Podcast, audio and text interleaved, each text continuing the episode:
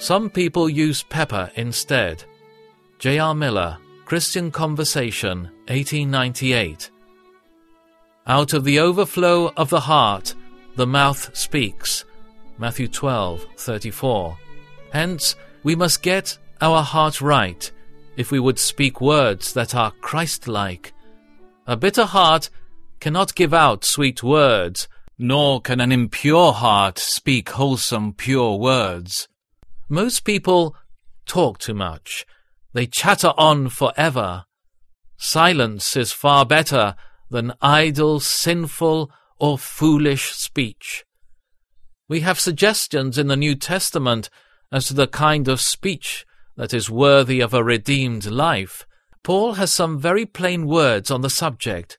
Do not let any unwholesome talk come out of your mouths, but only what is helpful for building others up according to their needs, that it may impart grace to the hearers. Ephesians 4:29.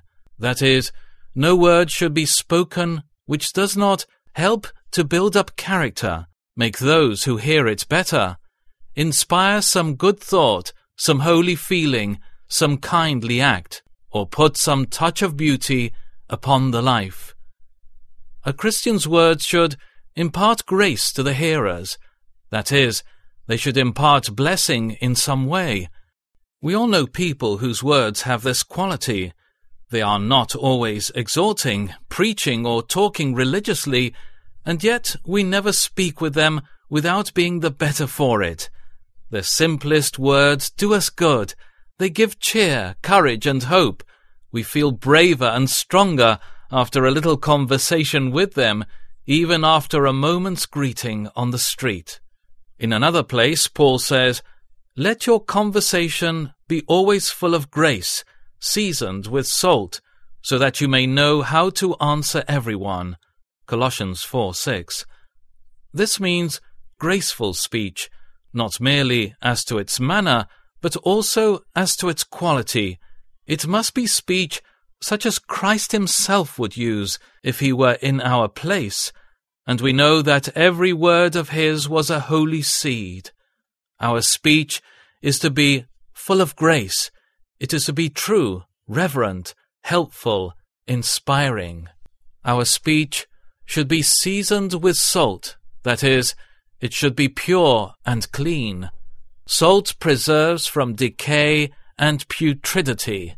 The Christian's speech should have in it the divine quality of holiness, and its effect should be cleansing and purifying. Someone speaks of the words of Jesus as a handful of spices cast into this world's bitter waters to sweeten them.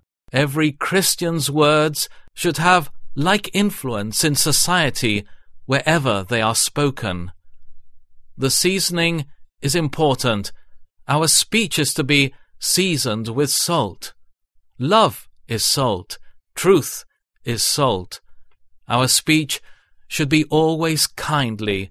It should be without bitterness, without malice, without unforgiveness in any form.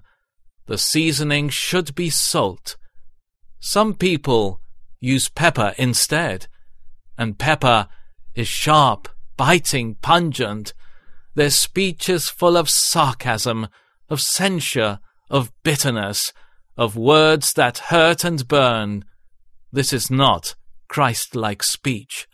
We should never be content to talk even five minutes with another without saying at least a word or two that may do good, that may give a helpful impulse or kindle an upward aspiration.